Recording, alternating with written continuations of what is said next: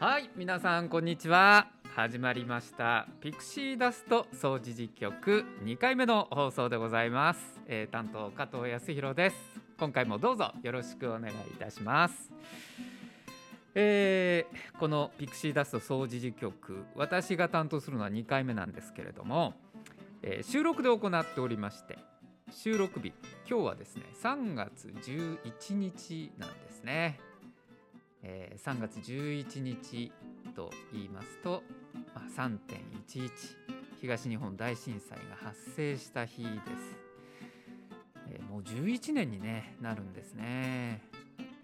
やっぱりこの日が来るとあの11年前のことを思い出してしまいます、えー、まあ、遠くこの関西にいながらにしてもあの津波の映像を見た時の衝撃っていうのは忘れられることはできないですよね。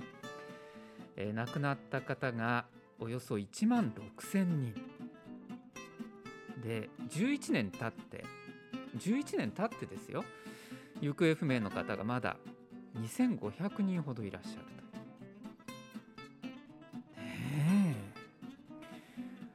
あの日突然姿が見えなくなって家族の人とか知り合いの人とかその方が11年経っても目の前に現れないそんな方が2500人ほどいらっしゃるってことは関係してる人はもっと多いわけでまあ何万っていう人がそういう思いを抱えてこの11年間生きてらっしゃるんだなっていうふうに思いますよね。想像するだけでも、うん、すごい大災害だったんだなっていうふうに感じます。まあ、災害の時にやっぱり頼りになるのは私自身もあの阪神・淡路大震災被災したんですね兵庫県明石市に当時住んでたんでやっぱりそう思うとですね頼りになるのはまあ地域のつながりなのかなってそんな気がしますね。えー、いろんなところにあの後私取材にも行きましたけどそういう地域のつながりが強いところってやっぱり皆さん立ち直りも早かったですよね。まあ、このピクシーダスト掃除時局の放送がそんな地域のつながりをね、えー、強めてくれる、えー、役割を果たせればいいななんて思っています、えー、今日もよろしくお願いいたします、えピクシーダスト掃除時局3月19日号です。この番組は茨城市人権三島地域協議会の提供でお送りします。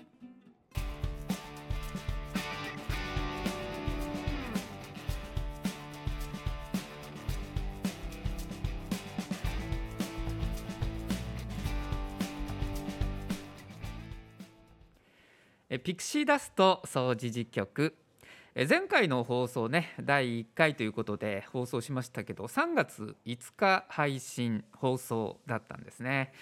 この日に開催されたのが前回も少し触れましたけど三島町の玉手箱という催しでございました。今回で8回目だったんですね。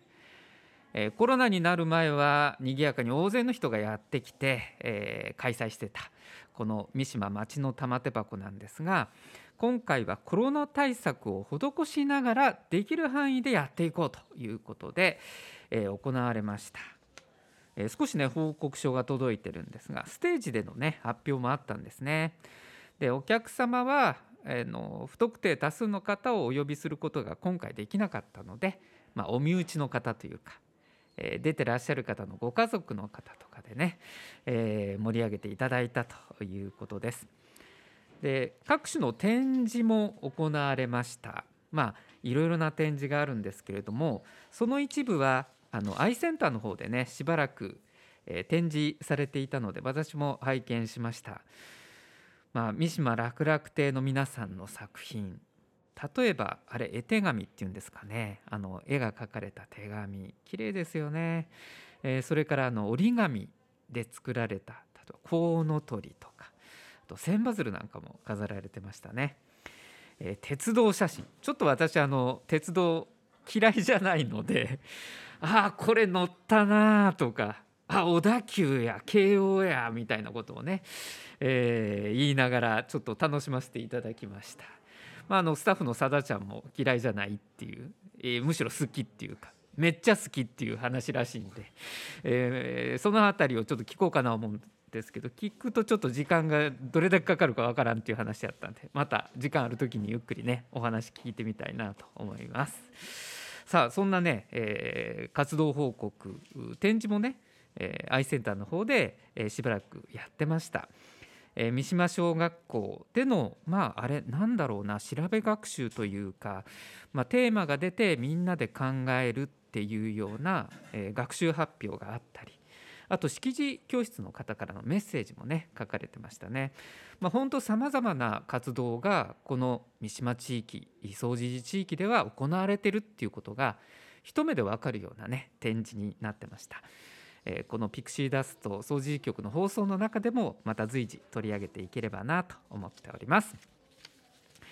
さあそれでは参りましょう。まずはこのコーナーです。転ばぬ先のピクシーダスト。ありがとうございます、えー、まばらな拍手をいただきました。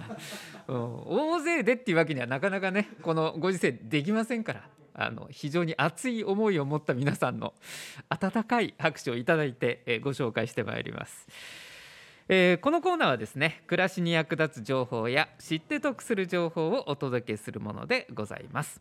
転ばぬ先のって言いますからね、まあ、杖になるような知っておいたら安心だよ、えー、知っておいたら得するよっていうような情報をピックアップしてお伝えしてまいろうと思います。今日はですね後半でゲストも登場しますのでお楽しみにしてください。まずはそうですね今日こちらご紹介しましょう。詳しく。公園広場です。公園広場。全部ひらがなです。小学生のね、えー、子どもたちにも読んでもらえるこんなタイトルになってます。私も名前だけはねこの掃除地区住んでますんでずっと知ってたんですが詳しくまあ利用したこともなかったですし、え知ることもなかったなるほどこういう場所なのかっていうのがよく分かりました。えー、子育ての悩みであるとか相談ができる場所ですよって、まあ、子連れでふらっと立ち寄れる場所だっていうことなんですね。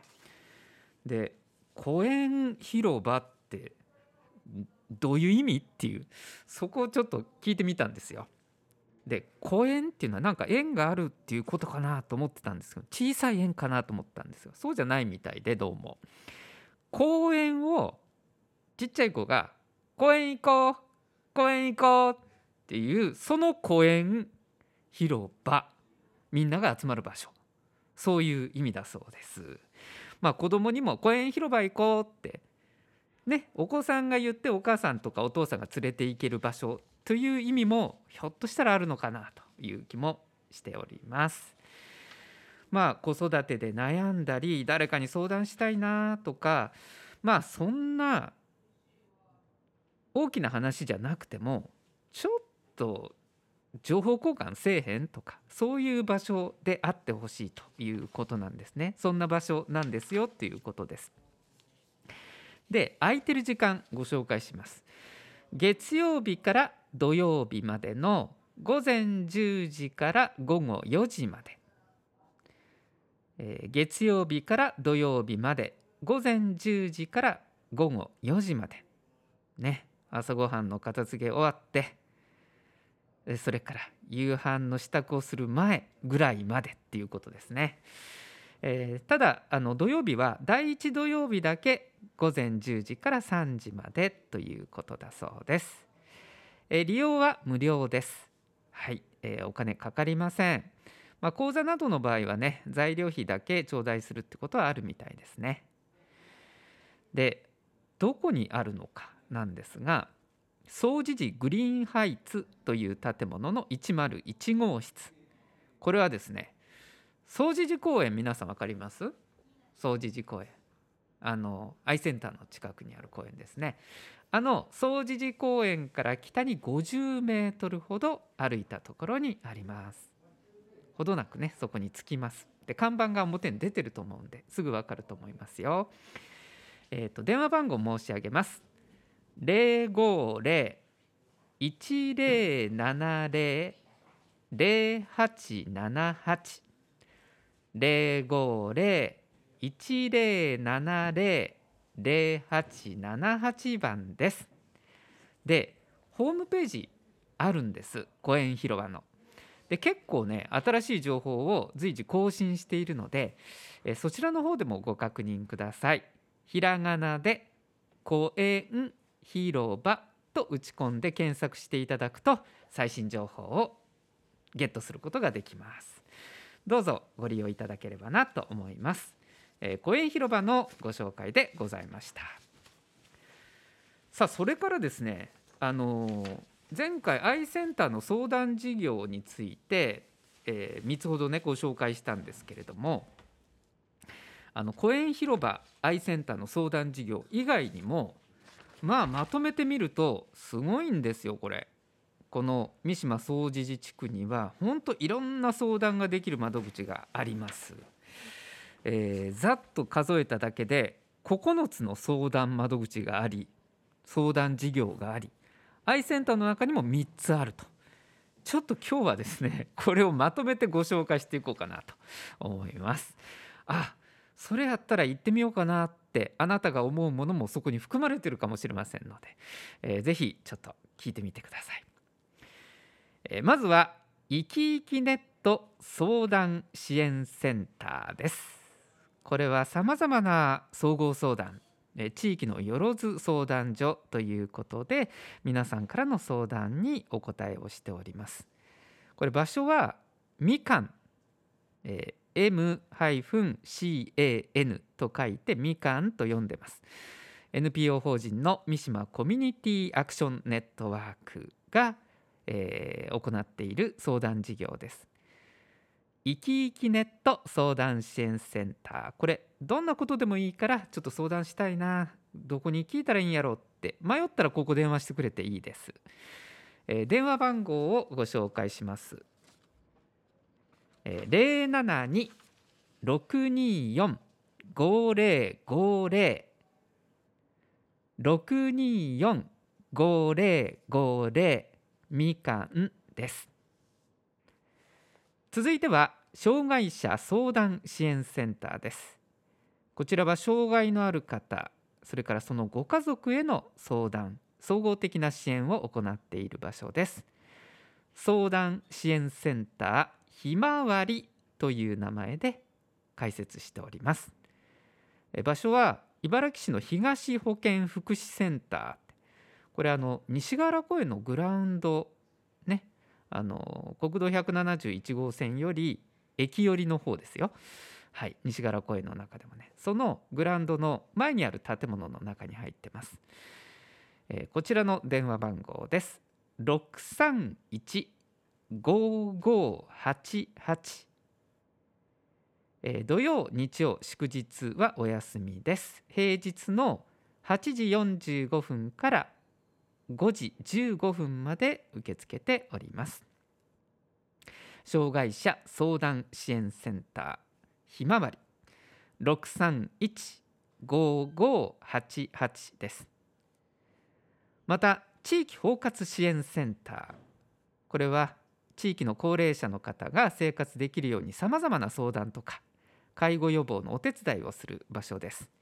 まあ、各自治体にもねあるのでこの名前は聞いたことあるよっていう人大勢いらっしゃると思いますが、えー、この辺りで言いますと東保健福祉センターの中にあります。エルダーというお名前で、えー、開設されてますね。地域包括支援センター、えー、9時から午後5時15分までの間相談に対応しております。えこの時間以外は電話対応24時間しています。電話番号です。631-5566地域包括支援センターエルダー。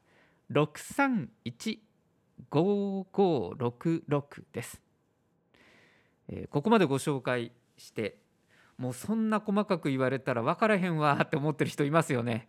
いますよね。あの大丈夫です。後でこちらの電話番号にかけたらあの大体のことちゃんとあのお答えできますのでっていう電話番号を言いますのでねあの今日ご紹介した内容について全てこちらの電話番号で分かりますよっていう番号を最後に言いますので、えー、もうちょっととりあえず興味があるものが出てくるかなぐらいの感じでお聞きください。えー、続いては先ほどご紹介した公園広場です。子育て相談育児に関するさまざまな悩みにもお答えするそんな場所です。公園広場はい、零五零一零七零零八七八月曜から土曜まで午前10時から午後4時までです。コミュニティデイハウスひなたひなたも結構皆さんご存知じゃないですかね。えー、このひなたはお年寄りの方の生活に関わるさまざまな相談を受け付ける場所でもあります。午前10時から午後4時まで、えー、土日休みなので月曜日から金曜日までの午前10時から午後4時までです。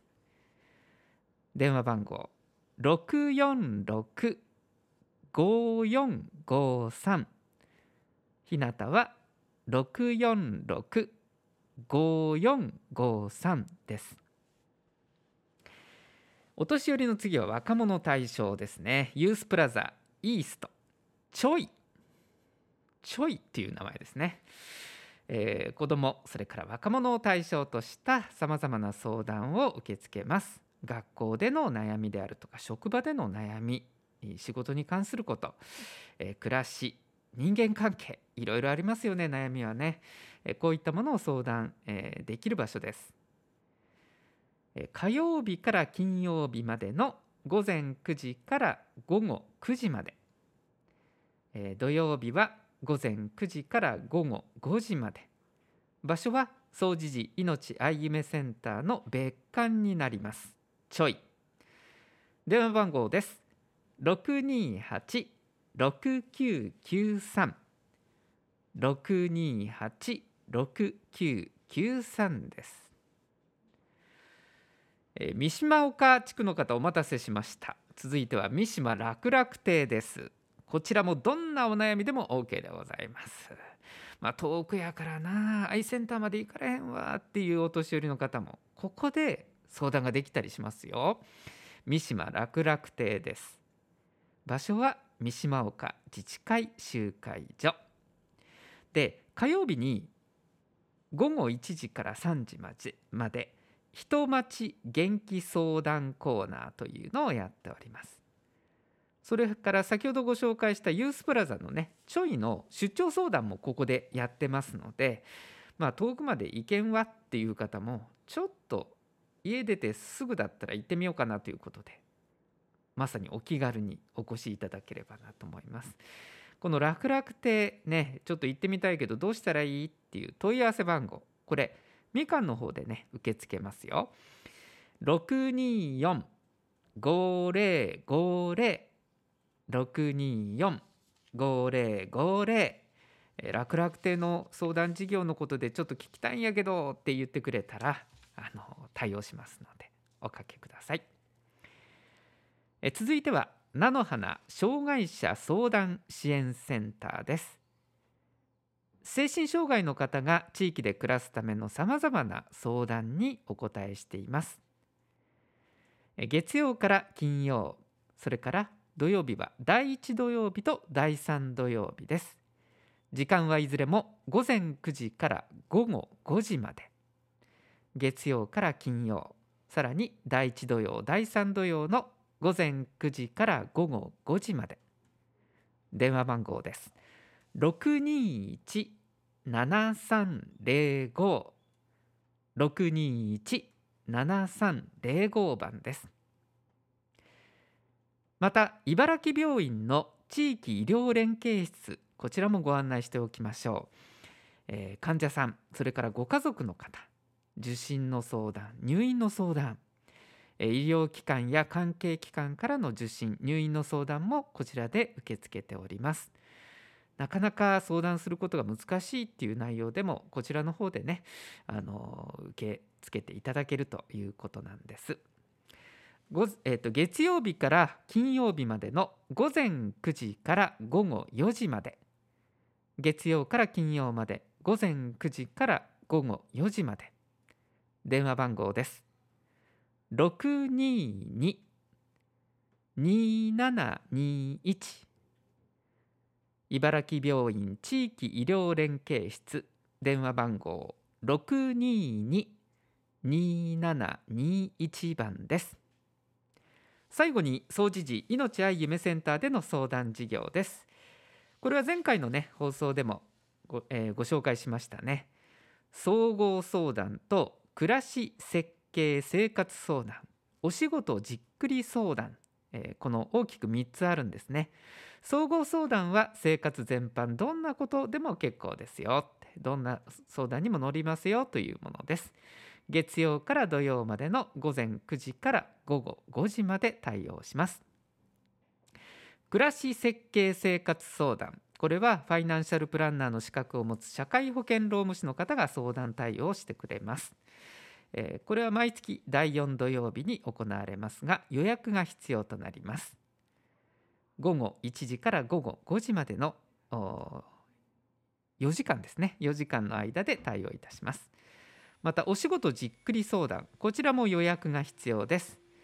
仕事に関するさまざまな相談をこちらでしていただけます。毎月第4木曜日の午後1時30分から3時30分までの2時間の間で対応します。総持寺命愛夢センターでの相談事業はいずれもこちらの電話番号で受け付けます。626-5660 626-5660番です。さあ、えー、今日ご紹介しようと思っていた相談事業こんなにたくさんこの総持寺とか三島地区にあるんですよね。まあ悩み本当人それぞれですし、えー、誰にこの話を持っていったやらってまずそこで悩むんですけれどもこれだけたくさんの相談事業がありますとどこかこう行き当たるそんな気がしますよね。あのどこがいいか分かんないっていう人はまずあの総合相談にかけたらいいということで、えー、今日あのお聞きいただいて興味を持ってあれどこやったっけ？どこにあるんやったっけ？なんどこに電話したらいいんやったっけ？って悩んだ方こちらの電話番号で、え、対応いたします。総持寺命愛夢センターの電話番号をまず申し上げます。072-626-5660 626-5660番です。そしてもう一つこちらの電話番号でも受け付けますよ。三島コミュニティアクションネットワークみかん。072-624-5050 072-624-5050番です。はい。以上相談事業こんなにたくさんあるよというご紹介でした。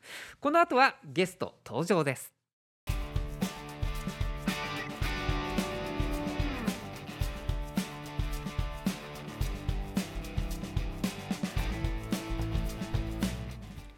ピクシーダスト掃除実局3月19日号でございます。さあここからゲストの方に登場いただきます。ゲストコーナーなんですね、えー、ピクシーダスト掃除実局の放送始まって以来ということですがご紹介しましょう。ユースプラザイーストちょいの貞岡実さんです。こんにちは。こんにちは。よろしくお願いいたします。はい、はい。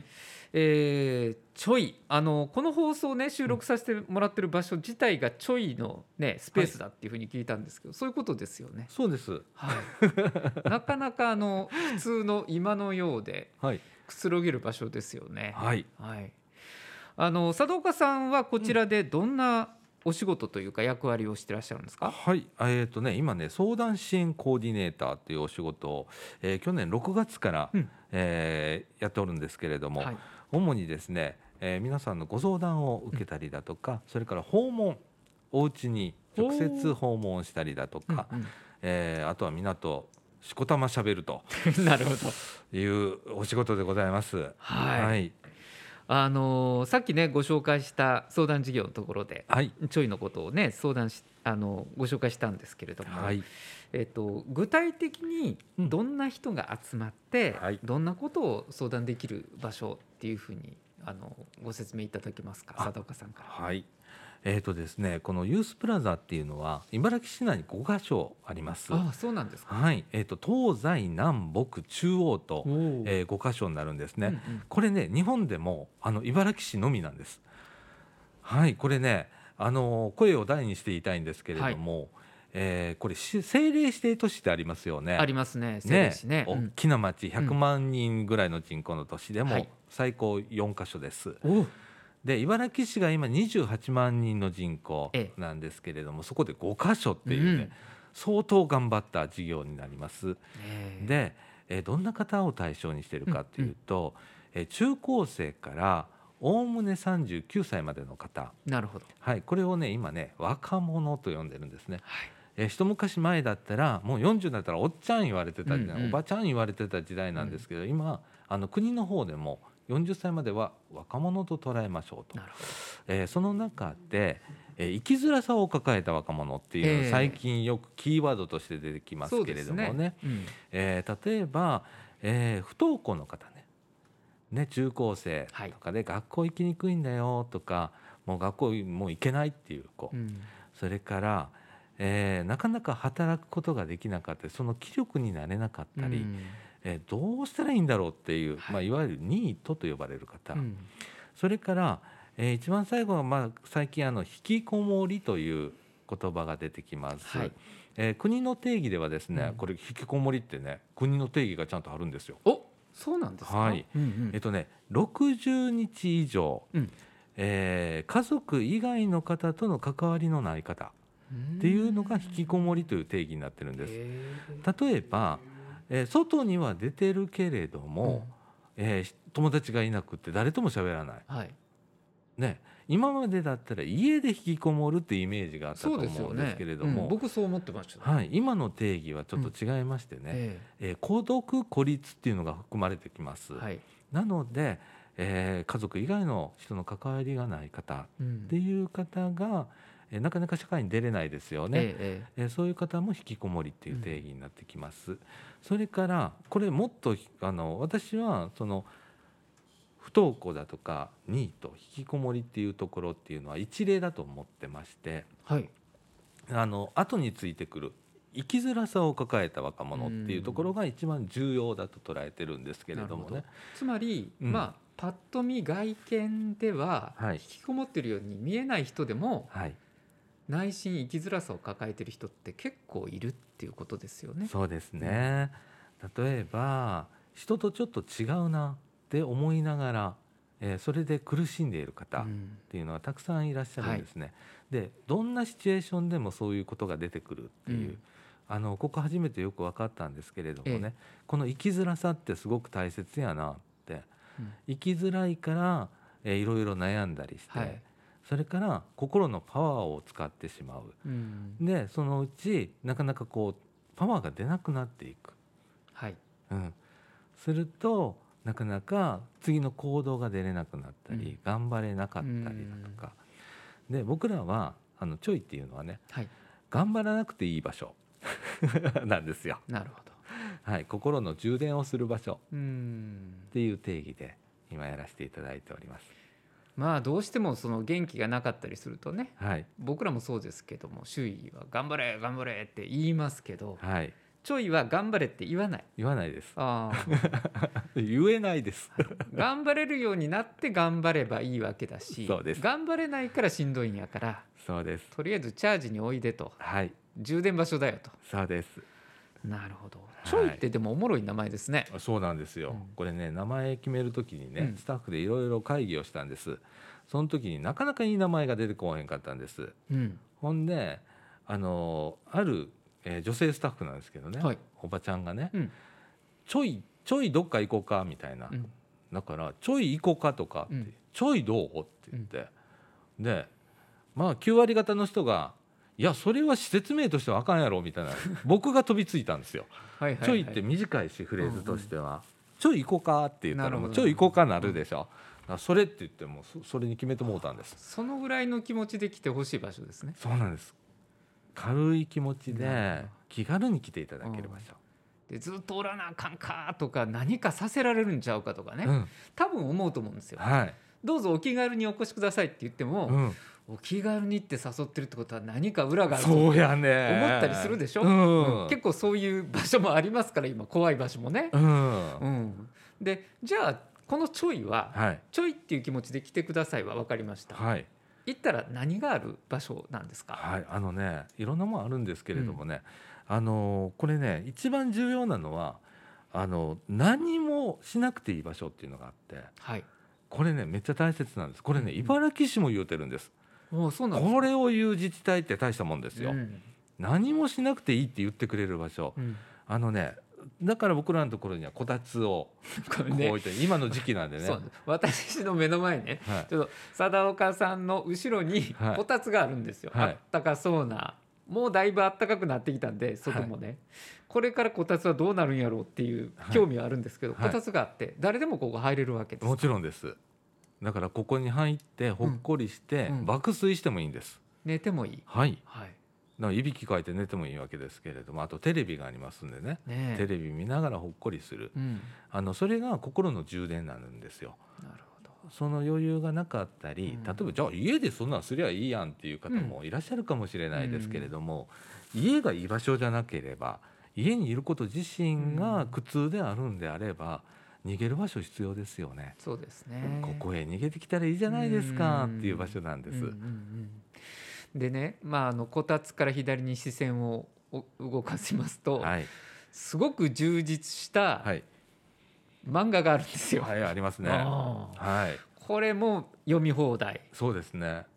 これ全部読んだら何日かかるんやろっていうぐらいいい暇つぶしになりますでしょ。もう本当にあのはい。住もうかなって思うぐらいの雰囲気なんですねここの部屋ね。はい、でその漫画もね、うんとかいろんな本を置いてるんですけれどもそれもね地域の方からのご寄付なんですね。そうなんですか。そうなんですよこれを始めた時にいろんな方がうん「あのちょいこんなんいるんちゃうか」言ってへあの持ってきてくださったんがこれだけたまったいうことなんです。ーこれすごいですね。でも、はい。その地域の方が持ってきてくださったんだったら、はい。あの連載漫画とか飛び飛びになってるかなと思うけど、はい。綺麗にピシーって揃ってるでしょ。これはいいですよ。よ本当に、はいそうなんですよ、うん。本当にね皆さんのご協力があってのうん。このちょいなんで、はい。はい。へー。そうか。まああのちょっと生きづらさ感じてる人は本当にちょいっと行ける場所なんですけど、はいうん例えばその引きこもりの方ってうん本人も苦しんでるけど、はいご家族もしんどいっていうケース多いと思うんですよね。そうですねそのあたりはどんなフォローされてるんですか？はい、あのユースプラザには大切な機能っていうのがありまして、ええこれがね保護者支援なんですうんっていう機能を持ってます。はい。で私はよく保護者の方にも言わせていただくんですけれども、まずお父さんお母さんが楽になろうか、うん。えー肩の荷を下ろしてみようかはいいう話をよくさせてもらうんです。まずお父さんお母さんが幸せでニコニコしてないと家庭の引きこもっているお子さんは、その家庭の中で両親だとか兄弟の顔しか見てないんですね。はい。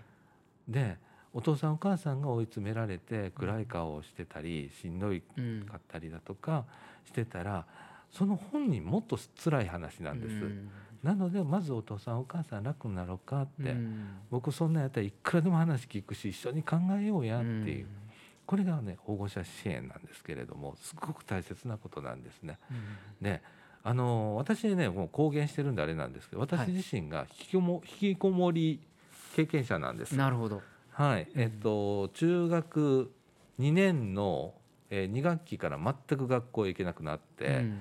で3年、えーもう全然行ってない。1年半。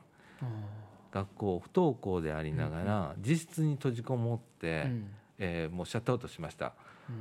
ていう経験を持っててその時にやっぱ親も心配しますよね、うん。で一緒に悩んでくれますよね、うん。でもその時にやっぱり親を追い詰められると子供にやっぱり腹立ちますから、はいはいはい。ガンガンガンガン言うんですよ。なんでって言ってしまったりしますはい。よね。、はよ外出えやって何してんの？って、うんうんで僕はもう今ね52なんですけれども、もう年取ってもうてるんで、うん。あそりゃそう思うわなっていう親の理解ができるようになったんですけどね、まあ親世代になるからね。そうですね。うん、今だから理解できるんですけれども、当時はなんでそこまで追い詰めるんやろ。う、うん、こんなに苦しいのにね、はい、うん、こんなにパワー出えへんのに、頑張れないのにっていう気持ちで。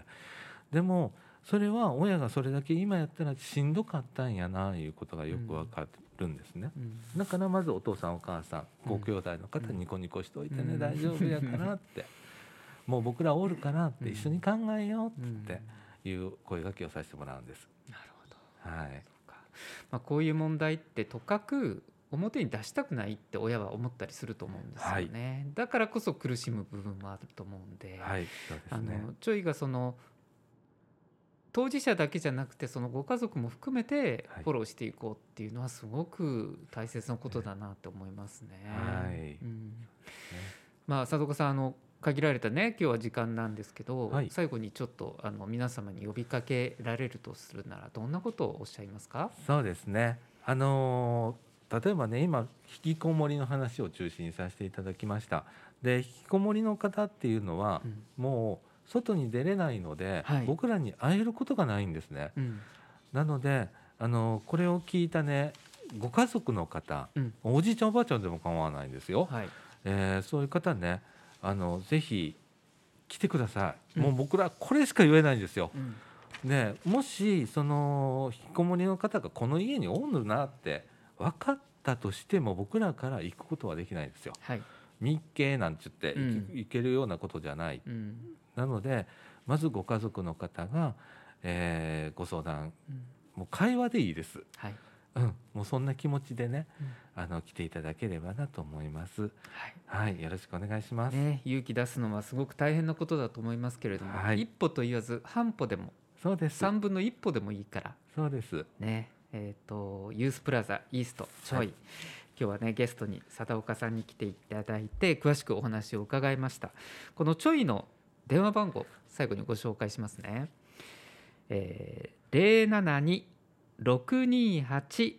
072-628-6993ユースプラザイーストちょいです。628-6993とりあえず電話するところの勇気を持ってかけていただければと思います、はい、えー、火曜から金曜まで午前9時から午後9時まで土曜日は午前9時から午後5時までです。えー、ゲスト佐田岡さん、今日はありがとうございました。ありがとうございました。またよろしくお願いします。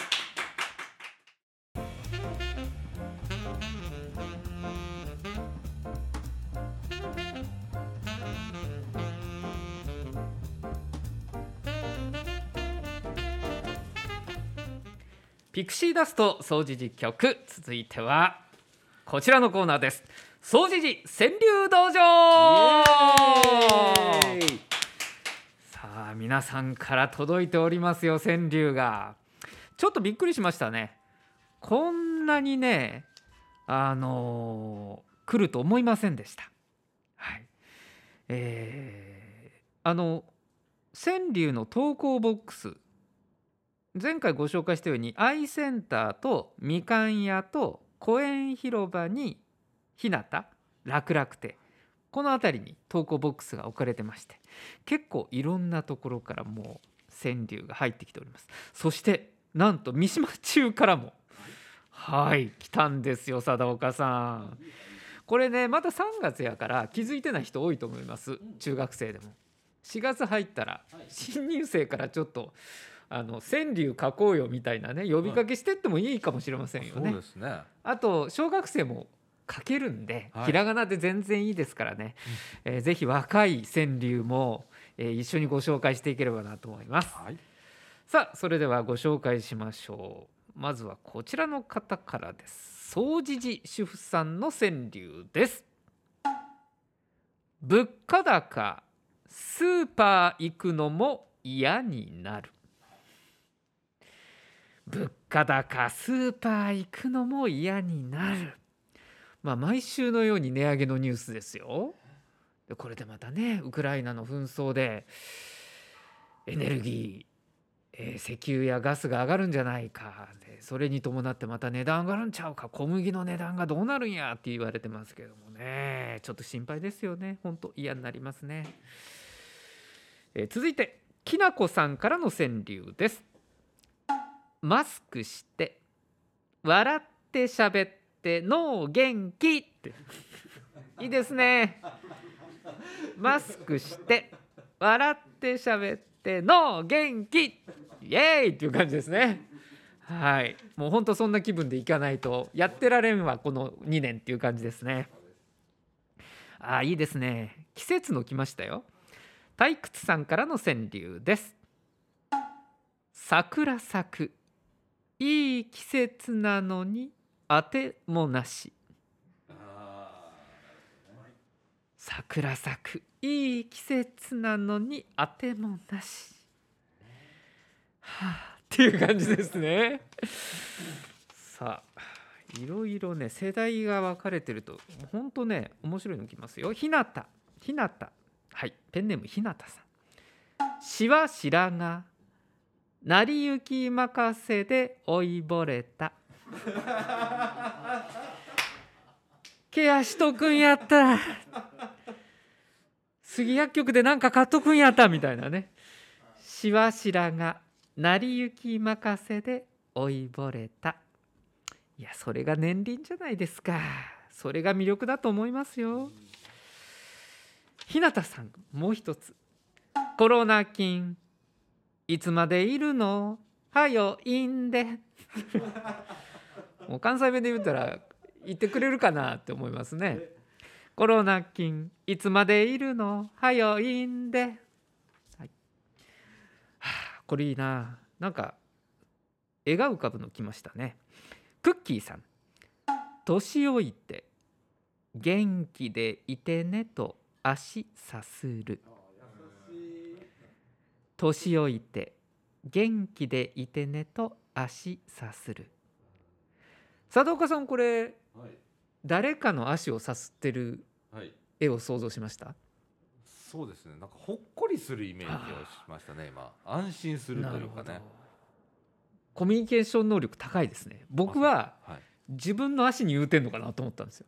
ああ僕はもう、あそうですか。僕はもう。はいあの奥さんが旦那さんの足をとか旦那さんが奥さんの足をだどういうあの家庭状況かによって受け取る側の反応が違うっていう非常に優れた句だと川柳だと思いますが僕は年老いて「お前元気でいてくれよ。お前だけが頼りや」って自分の足さすとんのかなと思ったんですけどね。あでもいろんな受け取り方があるんですね。ね。はいえー、皆さんへのエールでもあります。年老いて元気でいてねと足さする。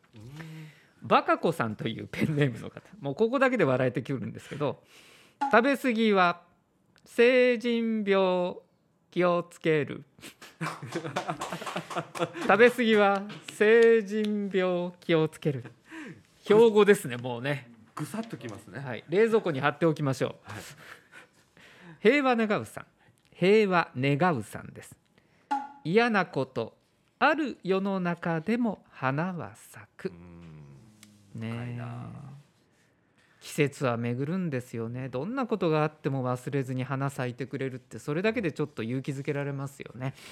嫌なことある世の中でも花は咲く。咲くのがもう一つ来ましたよ。吉田さん。桜咲く。家のゴミ箱紙の花花粉症やねこの人ね。桜咲く家のゴミ箱紙の花。満開ですっていう感じですねそろそろね。本当反省中さんから、やることは後回しにせず今日中に。頭痛いな。すいません。やることは後回しにせず今日中に。まあ親に叱られてるような気分になりますねああ中学生から来てますね、ちょっといくつかご紹介しましょうか。薄髪ツインテさん。ツインテールかな？ツインテって。薄髪ツインテさん。愛線はいろんな人の集いの場。いいですね。これもあのアイセンターの職員喜ぶんじゃないですか、ね、みんな涙流すんちゃう？愛線はいろんな人の集いの場。中学生もこれこういうのを感じてるっていう川柳届きましたね。クリキントンさん。戦争で多くの命が奪われる、うん。まあ、13歳14歳15歳の子どもたちにあの映像はどう映ってるのかなとか、ね、どんな理由でこんなことが行われてるのかなとか、うん、それぞれ本当に、ね、社会に向けて目を開くような、ね、ニュースでもありますよね、ね、一人一人がどう捉えていくのかっていうのがすごく問われてるななんて思うんですけどね。ね。えー、中学生最後ね。ペンネームはペンネームです ペンネームさんというペンネームね。はい。ペンネームの意味分かってるか？えペンネームさんからの川柳です、はい、立ち向かおう。どんな壁でも一歩でも、ね、ペンネームさんすごい深いね、はい、立ち向かおう。どんな壁でも一歩でも、うん、ありがとうございます。で今日ご紹介できなかったものまだまだたくさんありまして、でさらにねあの新しいトーク入ってくると思うんで、うん、えー、このコーナーで随時ご紹介していきたいと思います。え総持寺川柳道場でした。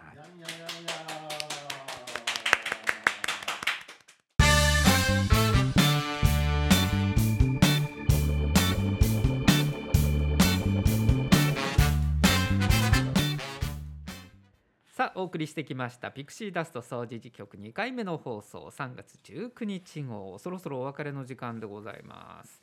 まあ、本当にね冒頭も言いましたけど随分暖かくなりましたよね梅の花もそろそろ終わってさらに次は桜の花の開花かなと、うん、えー、今年は平年並みの開花らしくてですね大阪では3月26日とか27日と今予想されてるそうですね。だいたいソメイヨシノ満開になるのは開花から1週間後なので4月入る頃にこの総除自治区の桜も満開で綺麗に見られるのかなっていう感じですよね。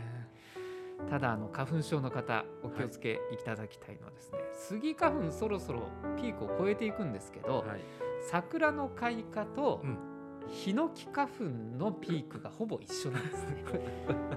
だからスギ花粉終わると次ヒノキの花粉のシーズンが始まりますということで、ねはい、まあ5月ゴールデンウィークぐらいまではね花粉症の方はケアをしていただけないといかないないけないなっていうところではありますね。すね。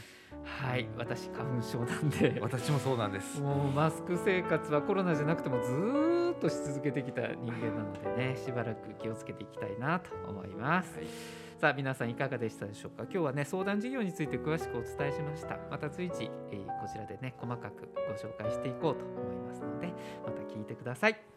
えー、ピクシーダスト掃除時局次回は4月2日放送の予定です。またお聞きください。この番組は茨城市人権三島地域協議会の提供でお送りしました。